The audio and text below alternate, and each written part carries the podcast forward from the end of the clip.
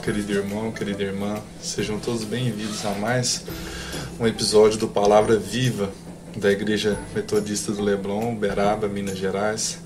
Hoje estudaremos um pouco sobre o Salmo número 5, escrito por Davi, onde podemos dividi-lo em três partes. A primeira parte é uma súplica de Davi a Deus, que encontra num momento muito difícil, de angústia, de desespero que ele pede ajuda a Deus a essa situação.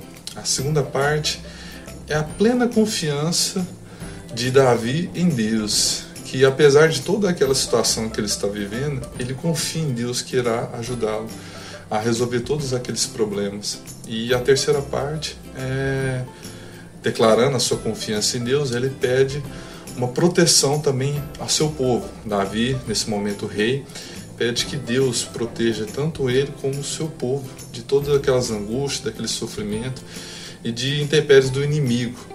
E que Deus os proteja como se fosse um escudo para toda aquela situação.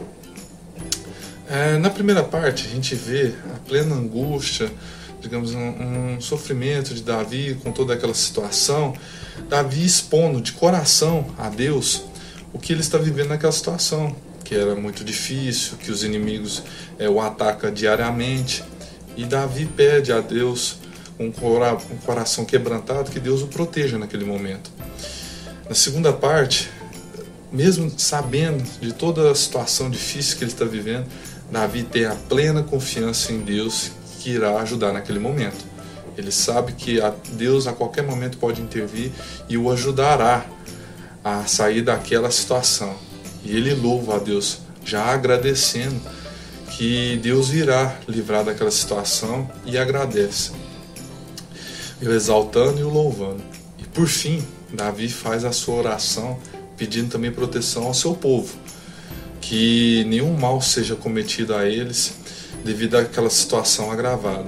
E assim faremos a leitura do versículo 11 para que não possa nos inspirar também. Alegre-se, porém, todos os que refugiam em ti. Cantem sempre de alegria. Estende sobre eles a tua proteção. Em ti exultem os que amam o teu nome.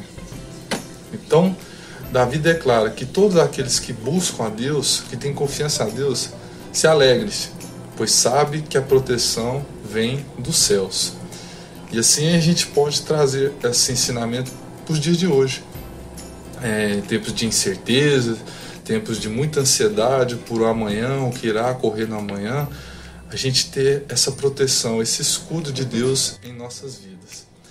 É, que Deus abençoe a sua semana, o seu dia e até a próxima aula. Muito obrigado. Até mais.